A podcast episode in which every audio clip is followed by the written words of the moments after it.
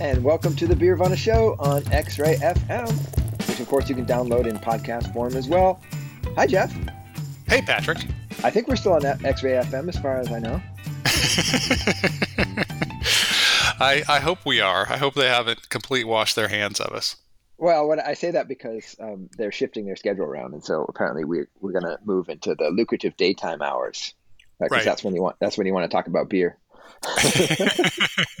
no, actually, I don't really care. I mean, it's it's cool that we're on the air at any time. Yeah, no, that's that's how I feel too, and I I hope, um, given our our on again off again uh, pandemic recording, I hope that uh, they yeah they're trying to run a business, so not so not so easy to work with people who are flaky. So yeah, thanks, X-ray.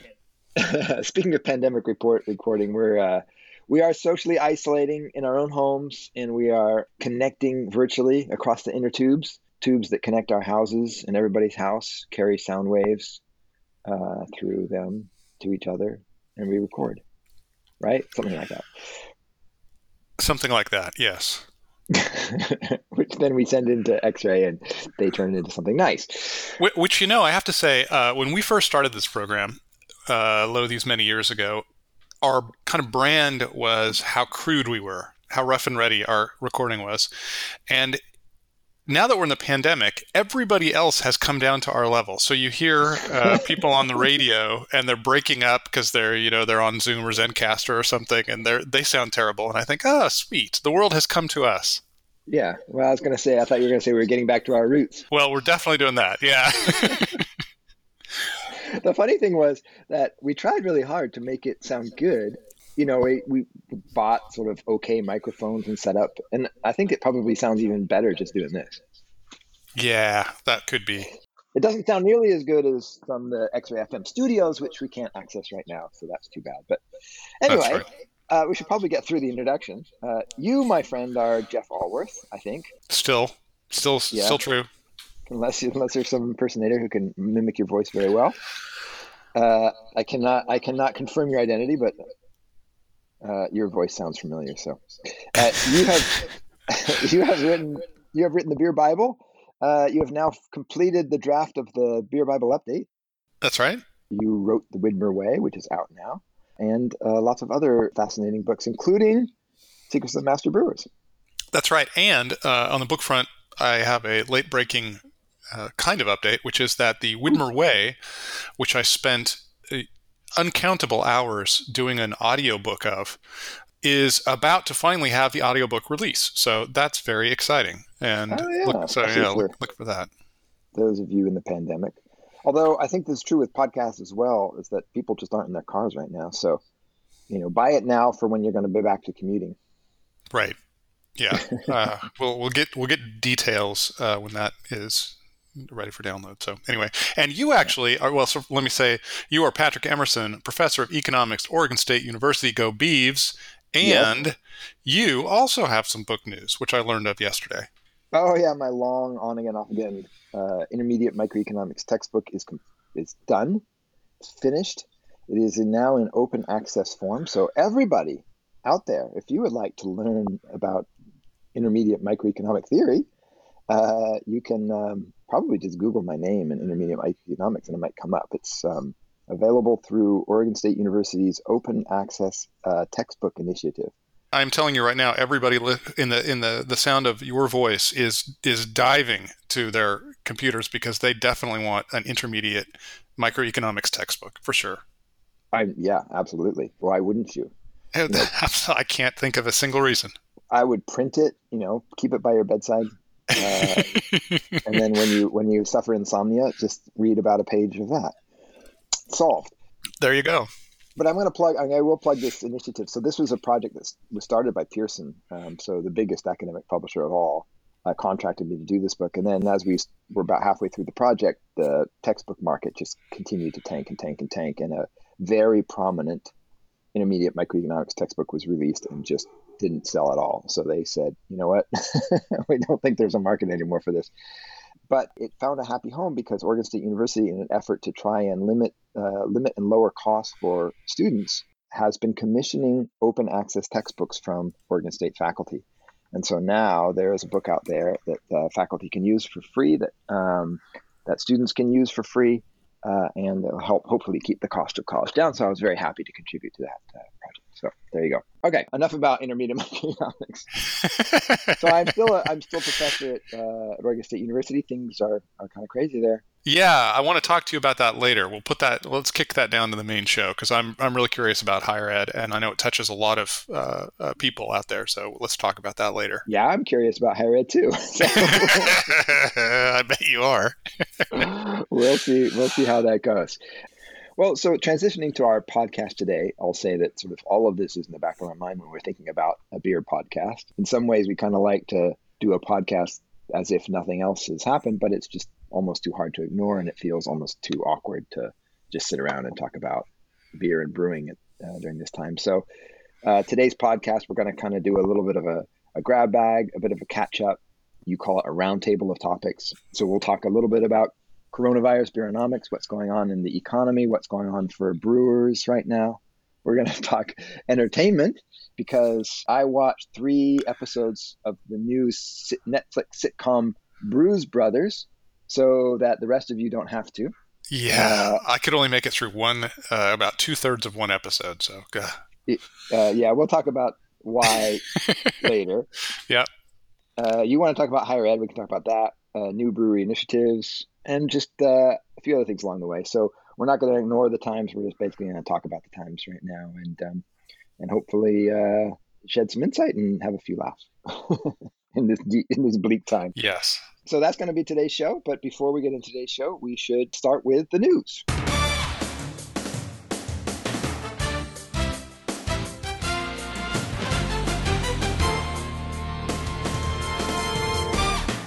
So, when we recorded our last podcast three weeks ago, there were 16,000 confirmed coronavirus deaths in the United States. As of the last moment, we obsessively hit refresh on the MIT tracking stats before going live. There were up to about 64,000 uh, in those three weeks. So that's a little bit of a uh, overview of where we stand now. Um, and it, you know, it looks like roughly about 2000 a day. It's just been for weeks it's we we just go up and up. So um, that's where we are there. And since this crisis struck two months ago 30 million people have lost their jobs or 30 million people have, have filed for unemployment uh, benefits uh, pushing the unemployment rate up to an estimated 20% uh, the number of new claims has been tapering off but was 3.8 million this week. Yeah probably still an undercount. Right. Actually, uh, it'll be interesting to see what happens soon uh, because there's the opportunity for people who don't normally qualify for unemployment to apply the gig economy, and so that could that could be many more millions, which right. should hit later. So we that taper that we're seeing may may pop up again. Yep. So and in the beer world, uh, to bring this uh, sort of to a topical point of our podcast, uh, sales of off-premise that is grocery store beer, grocery store and convenience store beer, continues to far exceed sales a year ago. Uh, but many small craft breweries have seen sales plummet as on premise, that is, draft sales, have dried up entirely. That is going to be the topic of our first roundtable uh, topic here, which we will get to. And I'm hoping you will put that in the context of larger economic trends. Uh, I can try, but yes, the trends are pretty pretty similar. yeah, they are. Although, uh, just to begin sidling towards the main topic, um, okay.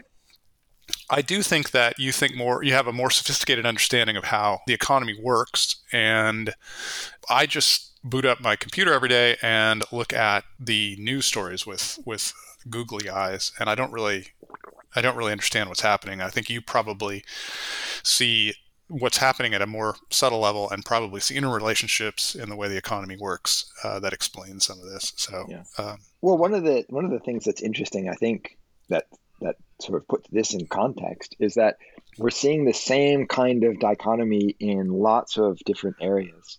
You know, even the the the toilet paper market where people aren't going to the bathroom as much, uh, but they're doing it more at home than they are at work. And so, uh, although I've read conflicting stuff, one of the theories is look, uh, the retail toilet paper market is different than the commercial toilet paper market, and that's why retail dried up, but there's still commercial paper Um, not sure if that's true, but this sort of two two sides of the economy exist in restaurants as well, where there's wholesale food, sort of the Sysco kind of uh, wholesale food distribution system, and then there's the retail food distribution system. And when there's excess demand on the retail, it's not easy to just shift over to wholesale. And so you hear about farmers dumping milk and potatoes in Idaho. I saw and potatoes in Idaho, exactly. Uh, and in fact, I don't know. Speaking of, we can we can tie this into beer in, in a tangential way. I heard that in Belgium there was like this government directive to, to make French fries like twice a week because no one's eating uh, frites in in the in the cafes anymore. yeah, yeah. The, the, the, literally the Belgian government said you got to eat more frites. Exactly. uh, so I thought, the most Belgian story ever. so, uh, so yeah, and so beer is kind of uh, a little more flexible, but similar, right? You have the retail market, the packaged off-premise grocery store market, and then you've got the on-premise, on-site keg market. And so it's it's not even though there's a lot of beer, and you could even potentially take that beer from kegs and put it in a package. It's there's still this whole distribution network that gets into the shelves of retail stores, and so uh, there's difficulties making that making that switch. But in this case, that trend that retail has gone up and then on premise has gone down is sort of similar to a lot of those other trends. Yeah, and and we have some of those numbers in front of us, which we can trot through. Uh, I, I before we do that though, can can you talk just a little bit about looking at the economy where we are now. It, the last time we spoke, you talked about the stimulus plans or the uh, that stop. They, I, am not sure. I think we need to come up with better language. I think it's it's more like stopgap or emergency funding uh, legislation, which you felt was was uh, a good start, but might need to be upped. Yeah, I mean, I think I think first off, it's not stimulus because you know we've shut down part of the economy because we need to because that's our objective, and so stimulus is trying to get parts of the economy going again. What we really are is just in disaster relief. Um, right. So by having to shut down a huge part of the economy, we've created this disaster, and now we have to sort of provide that that relief to affected uh, people. And the disaster is cataclysmic. Really, it's uh, incredible, um, massive damage that we haven't seen. I mean, I think we're going to be comparing this to the Great Depression. Quite frankly, what concerns me is you think about sort of the immediate job losses and the immediate job numbers, and and I'm sure other people uh, wiser, better spoken than I have have used this analogy before. But the analogy that I came up with is to think about a steam train and a steam engine. So you can get that thing shut down reasonably quick. You put down, you put on the brakes, and you can stop its momentum.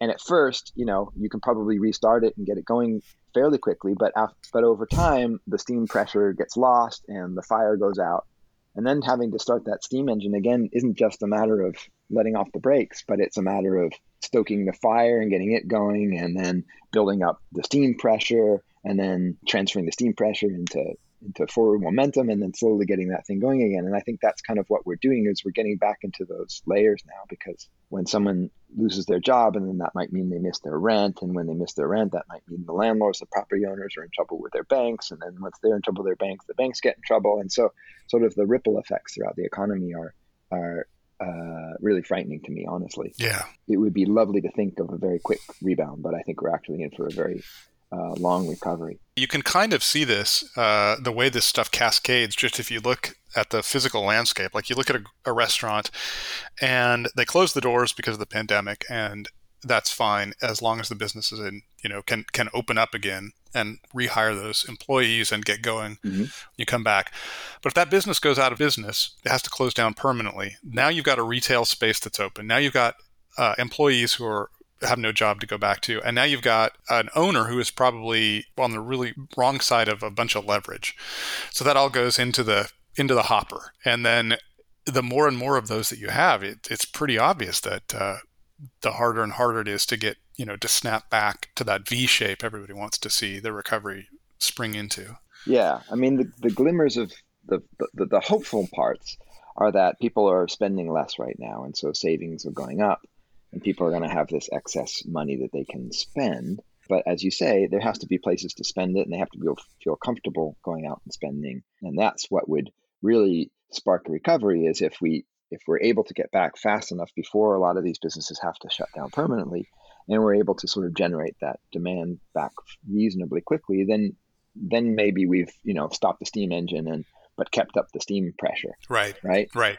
It's all about keeping up that pressure. Yeah, but if we lose that steam pressure, then we're in a big, uh, big problem because you know I, I might want to spend money, but the restaurants aren't open, or or a restaurateur might want to reopen, but you know they've uh, they've had to declare bankruptcy. You know all those things. It's it's it can become very difficult. Yeah. And this is why. And so I'm going to get on my soapbox here for a, for for a minute because I've I've been hesitant to talk too much about this because you don't want to sound like uh, a callous you know Fox News talking head, but I do feel like there's been too little coverage of the economic damage that's going on right now at the human at the human level in the press because they've been so overwhelmed with trying to cover the coronavirus story.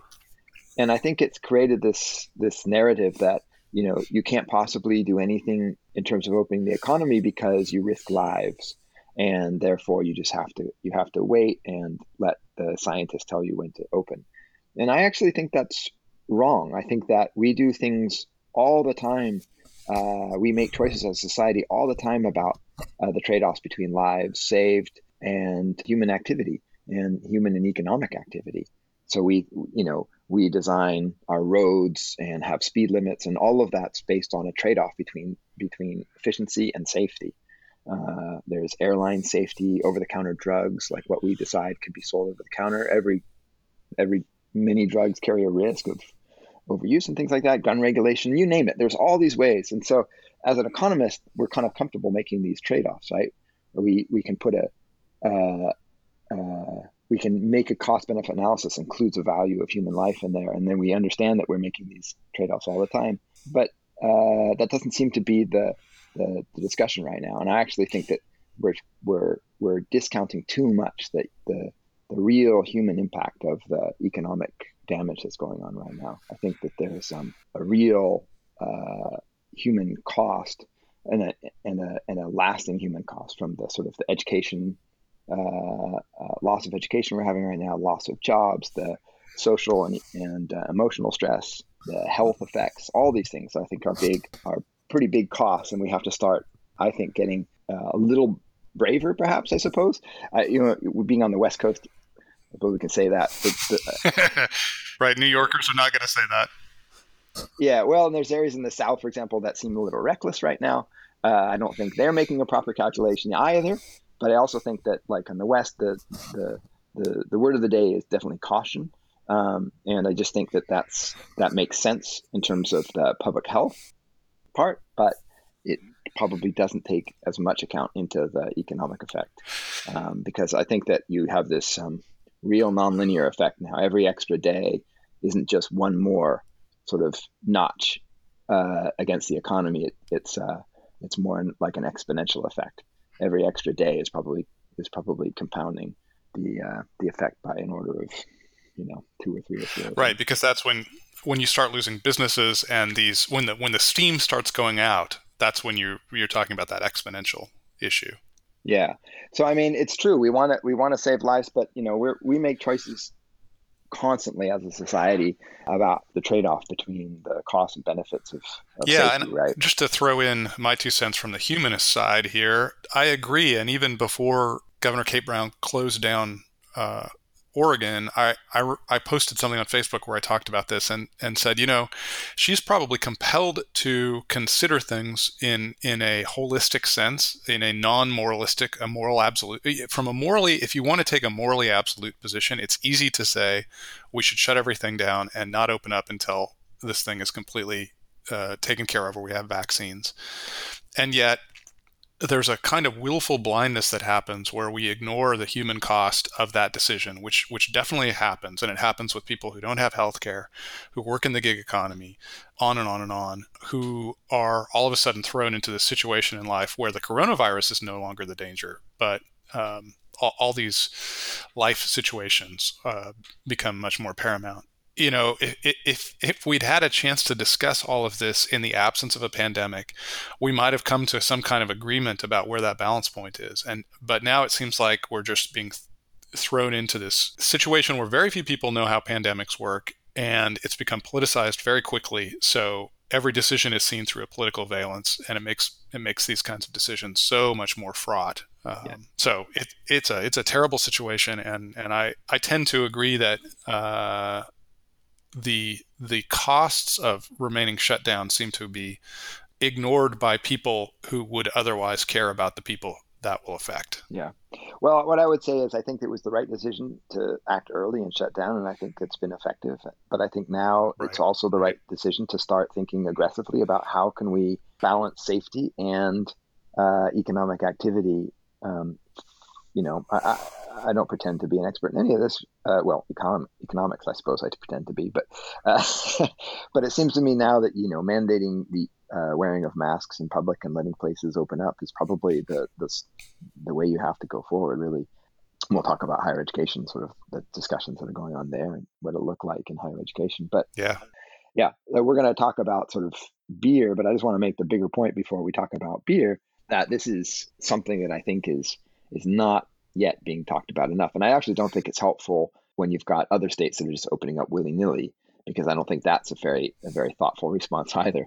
And I still haven't found yet like a really good discussion. There was one article in the New York Times which I tweeted on my regular Twitter, my um, Oregon Economics Twitter uh, feed. That that was the first sort of good article I thought that really started delving into these issues, and uh, so I um, I recommend that.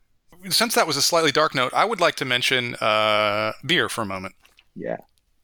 I am drinking Rosenstadt Helles Lager, which has been put into a bottle for my convenience. Hey! yeah.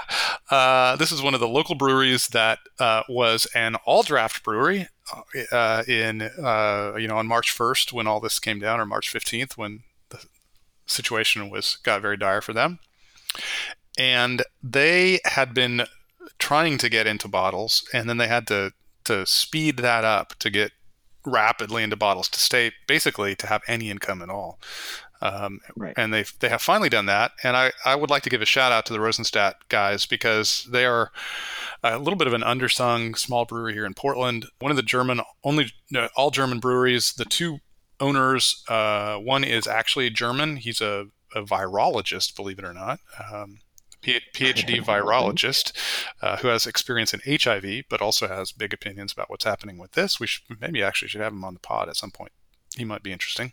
There you go. Tobias Hahn and and his partner Nick is married to a German, so they have deep background in German uh, beer tradition. They love, love, love German beer traditions, and so they make fantastic traditional lagers, uh, which they actually they don't have a brewery. They uh, are contracting, and they brew both at Portland Brewing and at uh, Laurel uh, Laurelwood. Sorry, but they make fantastic beer. I love their beer, uh, and their Helles is really kick ass. So you can buy it at places like Beer Mongers in Belmont Station and a few bottle shops around town. So have a look for that. Have a look at that. It's really important to be buying beer from these small breweries, as we've talked about, and especially to support breweries that are making such wonderful beer that would you know would be a real shame if they didn't make it through this. So Rosenstadt Helles Lager. All right. Well, I will join you uh, with my and I, I think I mentioned this on the previous pod that I I did a home delivery from Wayfinder uh, Brewery here in town, and I have their Czech style pilsner, uh, their CZAF uh, pilsner, which is a decocted Czech style pilsner. It is delightful. Very nice. I'm going to pour it pour it now. I also got their Helles as well. I got their Helles, and then I got uh, a hazy IPA, which they're not. They're known more for their German styles, but the hazy IPA is actually quite good. Yeah, Kevin but Davey, it, whom I keep wanting to have on the podcast, the brewer over there is a great brewer, and uh, yeah, he can do it all. Okay, I'm gonna have a swig here. Sorry, I'm just making sure I. Mm. Yeah, I just poured a second beer, which I'll, I'll we'll discuss later. It's another small brewery in town that I want to give a shout out to, but we'll we'll talk about them in a minute. It's a hazy right. IPA, by the way. All right. Well, so we've talked a lot about economics. I've got on my high horse about the economy. I think governors need to get start. Western governors, in particular, need to start being bold and start really thinking about opening up. Ours isn't, so I'm annoyed about that. But let's talk about what's going on in the beer world. Yeah. So, as you mentioned, off-premise package sales have been up consistently over the past six weeks 14%, 42%, 17%, 19%, 19%, 90%, all up over um, average, or is that up from week to week? No, it's up uh, over uh, 2019, mm-hmm. same week. Right. So consistently higher, but not like growing, growing, growing. Which sounds great, but but on-premise sales have uh, have essentially died completely. That's right, and and in, in the craft sphere, which is the one we're most uh, passionate about, uh, forty percent of the sales are draft beer. So uh, to have that taken off the board means that a bunch of breweries, like Rosenstadt that I just mentioned, which were all draft, just watch their business completely dry up. So it, it's not hitting breweries evenly. It's kind of uh, striking in different ways, just as you discussed describing uh, toilet paper and uh, yeah, and even breweries that do a decent business in package, especially in Portland and in Oregon, uh, we have such a robust craft uh, uh, craft draft scene. I don't know how I want to say that, but uh, there's still a lot of, of, beer that was sold in draft, and so even if they've had a good packaging system and in local grocery stores, um, they're they're still hurting. Yeah, yeah, it's true. So other interesting trends. One is that people are buying quote unquote trusted brands, right, uh, and not not buying more expensive beer. Yeah, they're also buying big 24 and 30 packs. so there's there's kind of the there's kind of the pandemic not hoarding necessarily, but definitely pandemic buying, which is you're buying cheaper beer, you're buying big volumes, stocking up, and not looking for lots of variety right now, just looking for something to to keep down in the basement or whatever. And and have a, head st- a steady supply. Yeah, and I, I, wrote about this today on my blog. Uh, I think there's also a way in which it's uh, a comfort food. You know, I've, I've, been seeing on social media a lot of people are headed back to familiar music that they really love, uh, familiar television programs. They're they're you know watching Cheers and weird old shows like that. Uh, they want comfort. You know, when when the world isn't thrown into chaos, you're not actually looking mm-hmm. for a lot of uh, new and and exciting experiences. You're looking for comfort food to heal the soul. Yep. And so, you know, the beneficiaries of that are these breweries that have old flagships that turns out are fantastic beers, but nobody's been drinking them because they're always on the hunt for something new. But now they're buying, you know, cases of this stuff. Yeah, and uh, one of my uh, I, what I find one of the more humorous uh, comfort food uh, big sales gains has been the um, the Chef Boyardee line of canned pasta products. okay, Which, that's a blast from the past. It is. I read about this uh, that this is one brand that was particularly like way up over wow uh, over normal trend. And I went to, uh, the last time I went shopping at my local Safeway. Indeed, the whole selection was almost entirely gone. Chef Boyardee. Well, rock Chef and roll.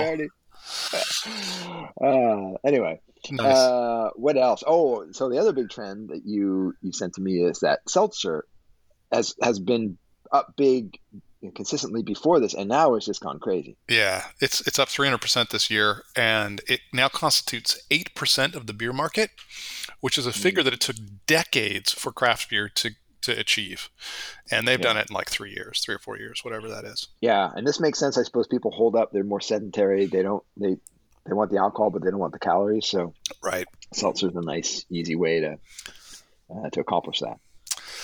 Yes. So there's all that happening in the beer market. Um, we can continue to encourage people to buy local. Uh, a lot of breweries now do dock sales or curb sales. Um, many will deliver, depending on where you are. Here in Oregon, they deliver, and uh, you and I both received deliveries from breweries, so that's cool. Um, yep. So support your local brewery. If if you want them to be around after this it all ends, it's good to kick them some money now. And right. and it's not a horrible uh, chore because you get tasty beer as a consequence. Yeah, and as I mentioned, you, know, I got mine delivered right to my uh, uh, to my door twice, my two local breweries, and it was incredibly easy, seamless process. You know, I did my order online, I paid for it, and uh, they come and make sure that you're of uh, age. They someone has to be there to receive it who's 21 or older, but it but they um, they confirm that they don't get close to you and they just leave the beer and go. Yeah, it's a great system actually, and I I, I think maybe in a future pod we'll have to talk about the way this may continue on after the pandemic and how it'll affect uh, distribution and other things. But that that's a lot. That's a big topic. So we'll bite that one off later. yeah, it is a big topic. Uh, yeah.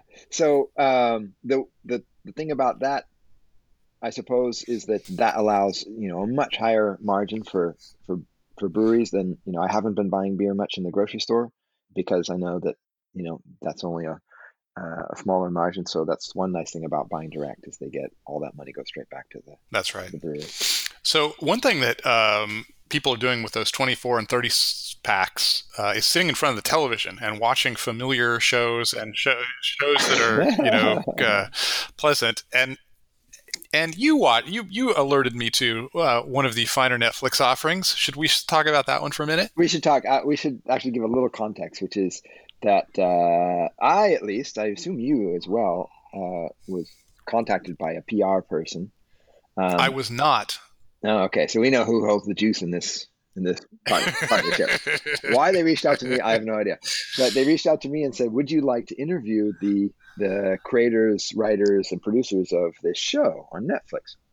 Uh, and I had not heard of the show on Netflix, although I think I had sort of glanced uh, at it browsing through the Netflix thing. It's called um, Brews Brothers, and it's a it's a sitcom essentially that is about two brothers who are running or trying to start and run a craft brewery in Van Nuys, California, Los Angeles. Yeah. So I thought, well, I don't, uh, maybe uh, one of the guys has some decent credits to uh, his name. He was a writer for Seinfeld and Curb Your Enthusiasm, um, and so I was like, well, okay, maybe it's uh, maybe it's not so bad. So I, so I, I, I figured, but I better watch it first because I don't want to interview someone whose product I think sucks because that's uncomfortable and not fun. Uh, so I went to watch it first, and it's just terrible. It's objectionably bad. It's unwatchable. It's painful to watch, and yet I persevered. I decided. I decided. Well, you know, sometimes it can get to an uneven start, and you know, and maybe to find its footing. So I watched through three full episodes and I and as I said at the beginning, I did this so you don't have to. Uh, the rest of you uh, avoid this like the plague. It's terrible. It's it's and it has nothing. that the terribleness of it has nothing to do with beer. That we can talk about the ways in which it fails on the beer side, but it just fails as a comedy. Full stop.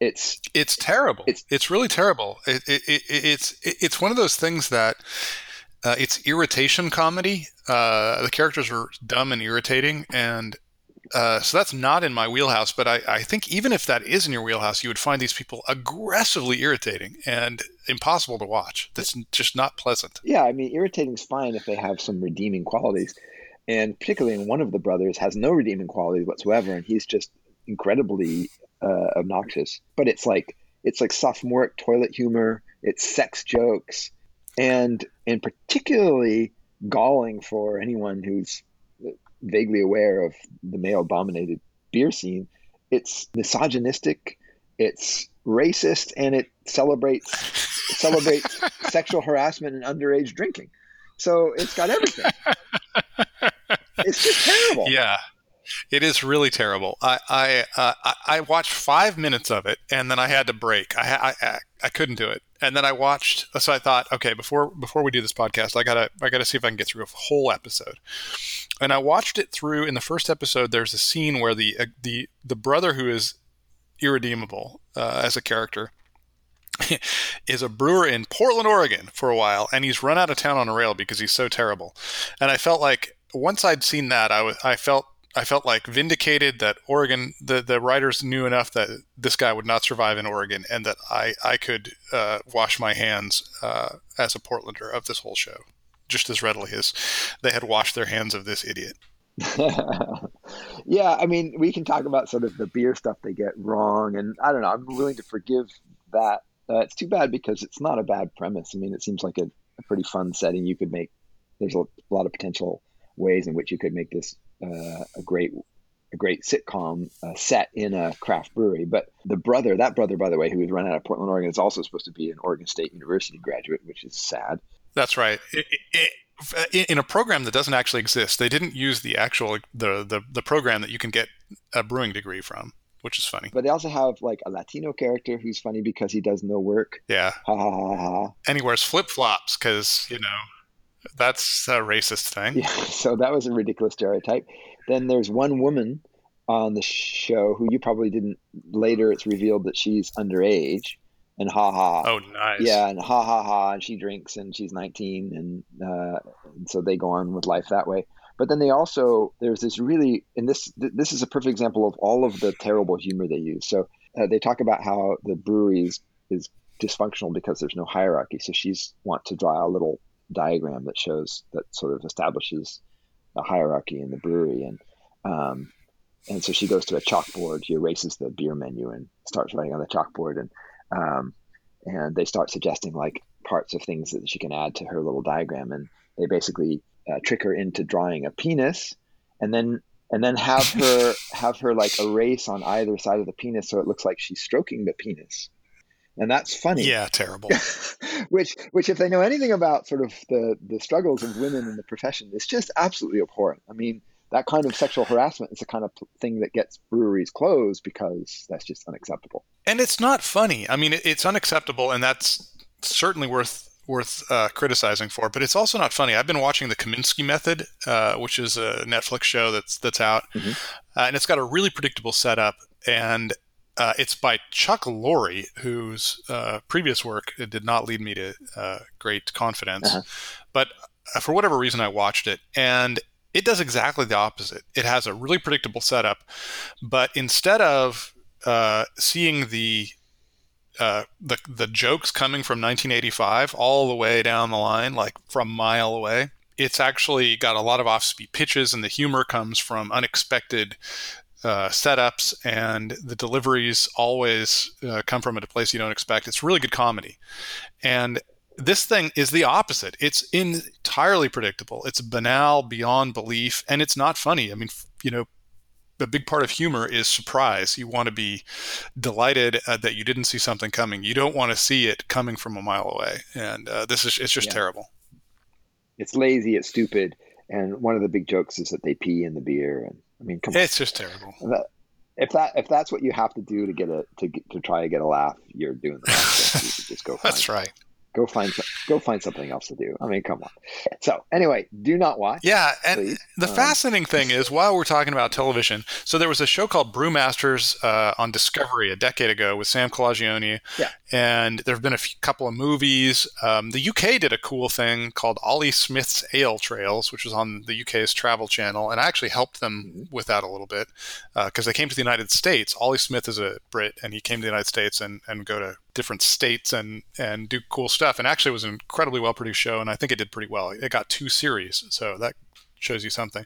But for the most part, yeah. beer content is not well translated to a visual medium and I've, I've i don't know if you have any theories about this but uh, i constantly ponder how would you make a television show or a movie that would appeal to people in a, you know appeal to a broad audience? And i i don't know. I, maybe this is a question for you maybe this is a question for all the people listening but it's something that i I've pondered a lot. Not since laverne and shirley has oh boy. Has speaking a, of coming from 1985 boy. Oh boy. Has the premise of brewers and a brewery worked uh yeah, I don't know. I mean, like I said, I think it's actually a pretty, you know, you could, there's a lot of, I think, good comedy you could get out of like uh, talking about a real craft brewery and having a bunch of brewers around.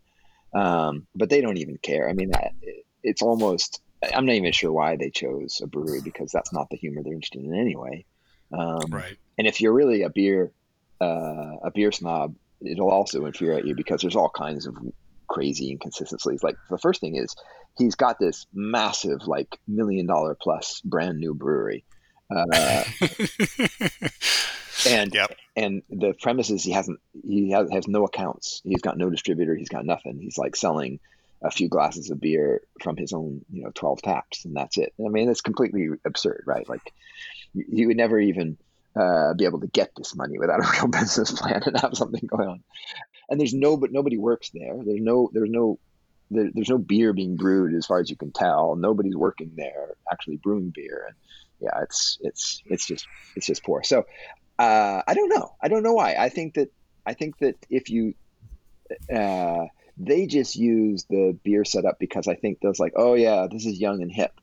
And what kind of comedy do young and hip people like? Oh, they like toilet humor and sex jokes Uh, and that, beer. And beer. Like that, to me, that's almost objectionable, right? That's what they think of a beer drinker as someone who just wants to, you know, toilet humor and, and sex jokes. I mean, come on.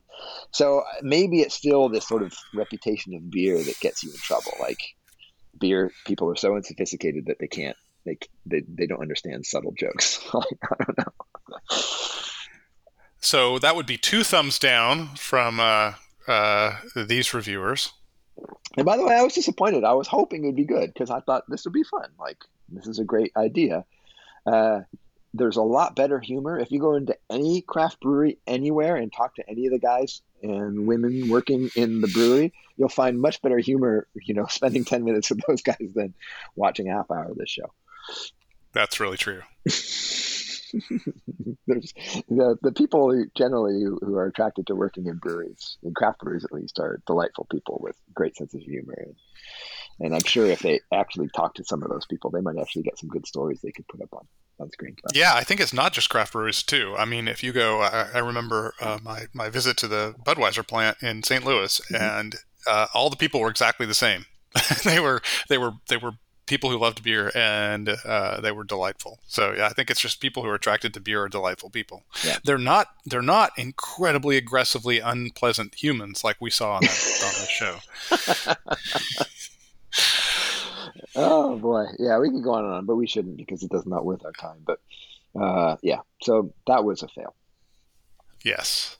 I will throw uh, while we're talking, and then we can and then we can move on to higher ed, which I want to hear about. But I will say there was a show that was done in the 1990s by Michael Jackson, the famous uh, yes. British beer writer, um, called The Beer Hunter, and it was only six episodes, but they remain one of the most extraordinary things ever recorded about beer. Uh, and I highly encourage you to go on YouTube and type in Beer Hunter and see see those things. Um, one of them include it, it has uh, video from a now defunct Stone Beer brewery in Germany, where they drop these giant boulders uh, into beer to uh, make it boil, and it's amazing. And they go to Rodenbach.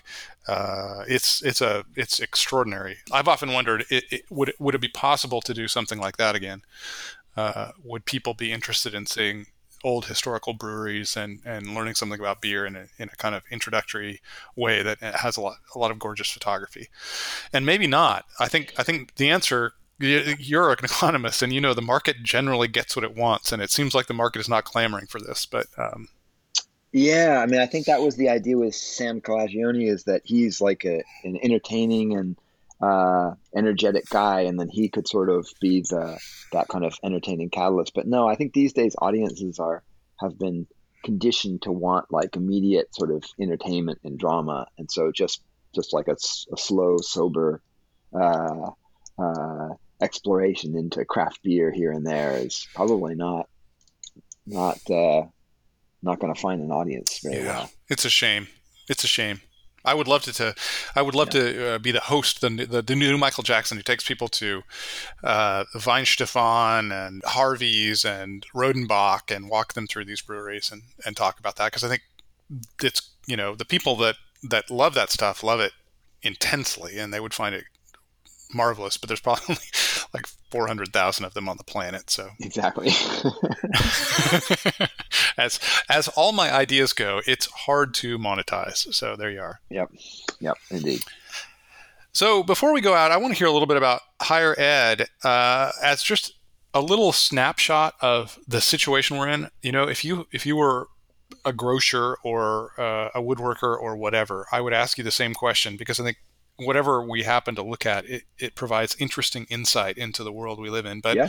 higher, higher ed is one of these situations. So, you know, that mo- most schools have been shut down through the uh, end of uh, spring term 2020, and then they're looking to fall 2021. And it's, you know, from, for the most part, uh, universities are highly uh, tactile. so yeah, uh, student students go to go to a place to gather and uh, live and and uh, and do stuff together. So it, it's going to suffer some profound change potentially. So what what do you what what are you seeing, and what's the what's OSU planning, and like what's the future of higher ed? Uh, well, that's the million dollar question, Jeff. Uh, so what? I'll, so you know, uh, what I'll say is that we quickly transitioned to to distance learning is the is the term the preferred term. Um, we were in a pretty good spot as Oregon State University because Oregon State has one of the biggest online degree programs in the nation. Um, hmm. so, so, we have a huge infrastructure to deliver online content. Uh, although they're very careful to make sure that uh, we are like we have this firewall between our uh, what they call it eCampus. eCampus is our our remote online uh, service, and then the uh, distance, the remote.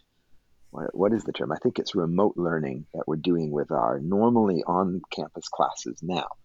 Partly because those are like they're two different tuitions and they're two different th- two different pots and, and and administratively two different uh, entities. So they need to be careful not not to just sort of lump them all together.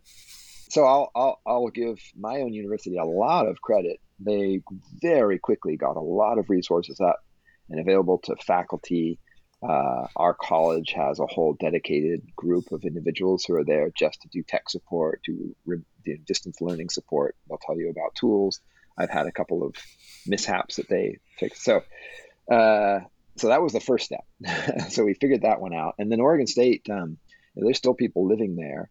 They didn't kick everybody out. Uh, um, at first, in fact, they, they were suggesting people stay. And then, um, and then when it got clear that the whole term was, the whole spring term was not going to, we're, we're on quarters, by the way. So um, uh, we have three terms. One of them ended in mid March.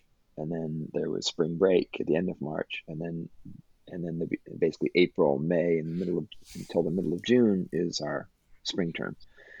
Um, when that was clear that they were closing that, then they um, uh, uh, let students decide. But there are fewer and fewer and fewer students on campus. So what does that mean? Well, uh, students pay a lot for room and board, and we have a huge right. infrastructure to, to deliver room and board, and a whole bunch of people employed uh, to help the students live and uh, eat on campus. Um, and so that creates a huge revenue hole uh, right there. Um, speaking of the economics of a university, and then um, uh, and then the question is who's going to show up in the fall. So, right. in terms of whether we're going to be delivering classes uh, live on campus in the fall, uh, I don't think Oregon State has come up with an official statement yet, but or University of Oregon has, and among other uh, schools have begun to announce their intention to hold classes live in person in the fall. Um, I think this is to get out ahead of the governors a little bit and to put some pressure on them because I don't know uh, how many schools could survive not having students show up on campus in the fall. Um, state universities are in a bit better shape, but private schools, especially small liberal arts colleges, I think are in very tenuous financial shape in these circumstances. Yeah, well, I was just going to say because they have been uh, uh, pursuing these uh, immersive experiences. So one of the biggest selling points is you come to the university or the college and you have this amazing, you know, uh, uh, a place to stay and arts installations and uh, you know campus greens and all this stuff, which you're paying a, you're paying a lot of money for that, and and it's really hard to keep the price up if uh, the students can't experience that. So it's it's going to be an interesting. I think uh, I think through hook or by crook, we're going to have to find a way to get students back on campus in the fall. The question is, will they come? And for right. for state universities like Oregon State, University of Oregon, you know, other state universities, in some ways, I think that they're in good shape because the in-state students, it's it's the cheap uh, the cheap alternative, and so I imagine that our in-state student population uh, uh, enrollments will will hold pretty well. This is just my guess. Uh, early indications is that's probably true um, because you know for families that are all of a sudden under financial stress, that's now the cheaper option. Uh, I think the big problem is out of state and, and foreign students. So people might know that the the economics of state universities is that it pays to get out of state students and international students on campus because they pay a lot more. And they do a lot of the subsidizing of the in-state students. Those are the students who i don't think are going to show back up in great numbers and that's going to create a real uh, financial burden on these schools. Um, i think there's also an issue with foreign students i would guess yeah? Yeah that's what i mean. Out of state and international so. Oh yeah. Sorry i missed that yeah. Uh, is the is the term of art for foreign students. But yes, uh, foreign students are, foreign students are very important, and um, uh, there's already been a, a, decline in foreign students thanks to the Trump administration, um, and so that's going to get worse. I, we're, Oregon State's not quite as dependent. Uh, University of Oregon is going to be in uh, much worse shape than we are for out-of-state students because um, we are the uh, uh, California is our neighbor to the south, and lots and lots of California kids come up to our state to take uh, to enroll in University of Oregon, Oregon State, um, which is delightful because they help us uh, fund our, our in-state students. But um, uh, University of Oregon uh, has many, many, many more of those student, students in Oregon State. Which, yeah. is, which is why the, the, the nickname for University of Oregon among the students is, is UC Eugene. yes, I'm guessing that's not the case at Eugene, uh, but of course there's a rivalry there. So little slag, a little shade. No, I thrown. learned I learned the UC Eugene name from University of Oregon students. Oh, nice. Oh well, uh, there you go. Because there's so many California students on campus. Uh, That's anyway, funny. So, so I think I think it's uh, you know if if colleges and universities are not allowed to bring students back to campus in the fall, it could get really ugly really quickly. I think. I think yeah. there'll be a, there'll be a, a, quite a few uh, colleges and even some private universities that will that will close. Before we go out, and before we debate this for too long and lose our entire audience, I want to mention that I, I people may have heard me earlier in the pod crack a beer. Did you hear that? Could you hear that? I did not. Oh, that's too bad. Well, that was a can of Pono Brewing's Isolation Hazy IPA. Pono excellent setup. Pono, you may ask. Who is Pono? Pono is a, is a it, it's a small brewery that has an alternating alternating pr- proprietorship with Zoiglhaus.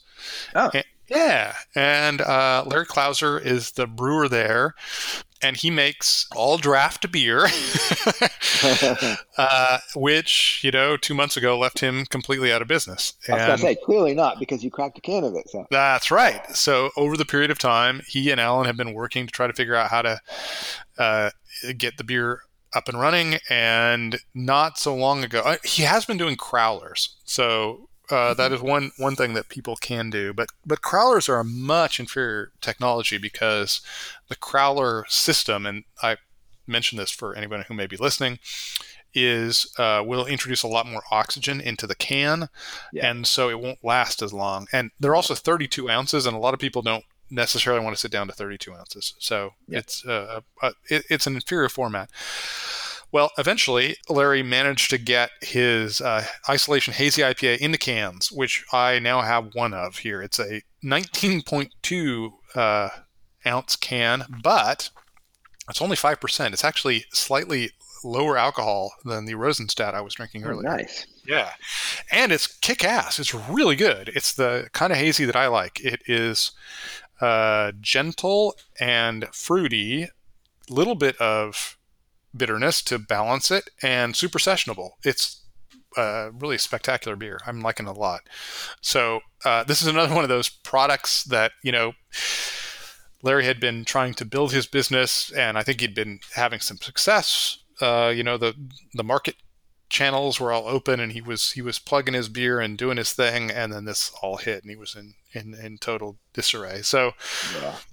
now you can buy Pono Brewing in cans, which allows you to actually access this beer and it allows will allow him to survive and stay in business. So it's another really great beer, and uh, I'm really enjoying it. So if you're interested in that at all, uh, look that you know Google them and and you can figure out how to buy the beer. Anyway, it's great beer. So that's cool. I wanted to mention that. I'll look yes. for that. I'll look for that and Rosenstadt in Portland for sure. Indeed, both great breweries, and I'm happy to mention how great they are. Excellent. All right, we do have a mailbag. Friend of the pod, Mason Astley, who lives in uh, uh, New England, and I think it's Massachusetts. Pretty sure it's mm-hmm. Massachusetts, but New England. He sent a picture of a glass and he said, Any thoughts on this glass, which is marketed as an IPA glass? I like the thin rim, like a wi- nice wine glass, and the aroma concentrating shape. And you may have seen these things. They're a weird kind of uh, Doctor Who abomination. This. Yeah, I feel like this is something that was part of a promo that I saw. What from like uh, Boston Brewing or Sierra Nevada or something? Well, Boston Beer has their own thing. This is a slightly different one. Oh, Actually, oh, okay. Sam Calagione might be behind this thing. I don't know. Oh, okay. It, it's what it is is it's it's got a bulb at the top, and then it and then it's got this little stumpy trunk that's got ridges on it below. Yeah. Uh, so the, the upper half kind of looks like I don't know a Chardonnay glass, Right.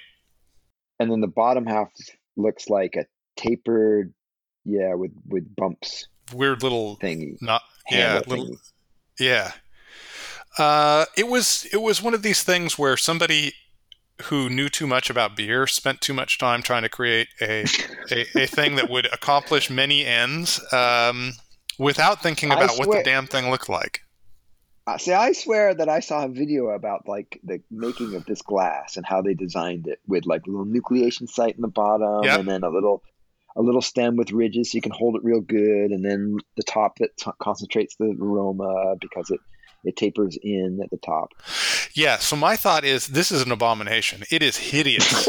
It is terrible. There are a lot of ways to accomplish this that look graceful and delightful, and this is not one. I every time I see one of these things, I I I shudder. I hate this class. I hate it with a fiery, fiery passion. Give me a Uh, shaker I hear pint. it. I hear it in your Yeah. yes. I hear it in your voice. uh, I, I I I don't have the same passion, but yeah, I don't like it. it it's it's not it's not pretty. It's not nice.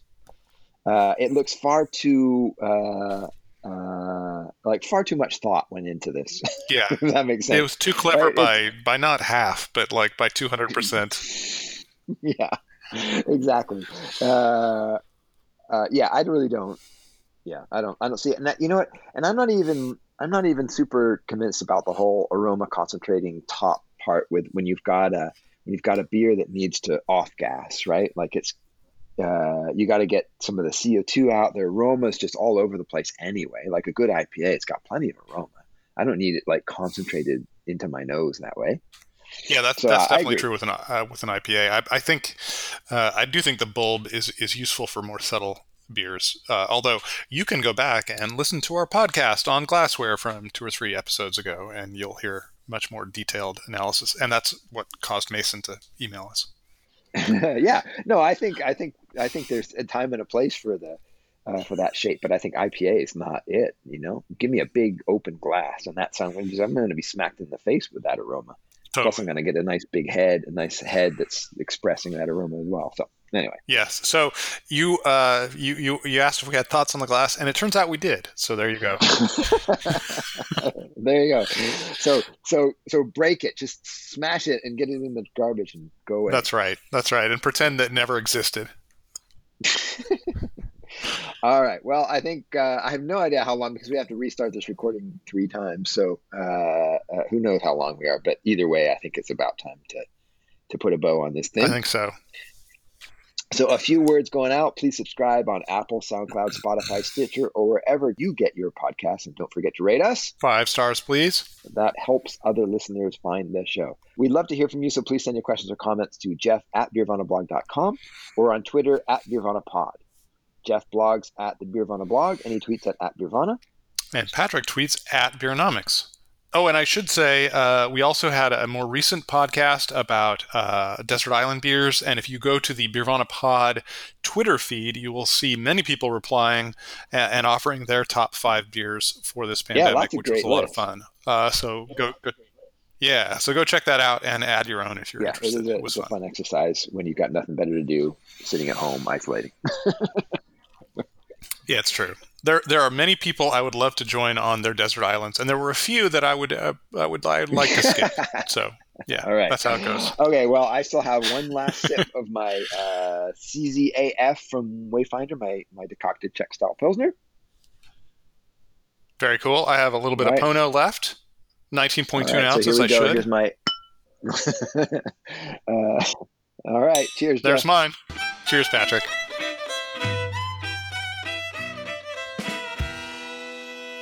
X ray.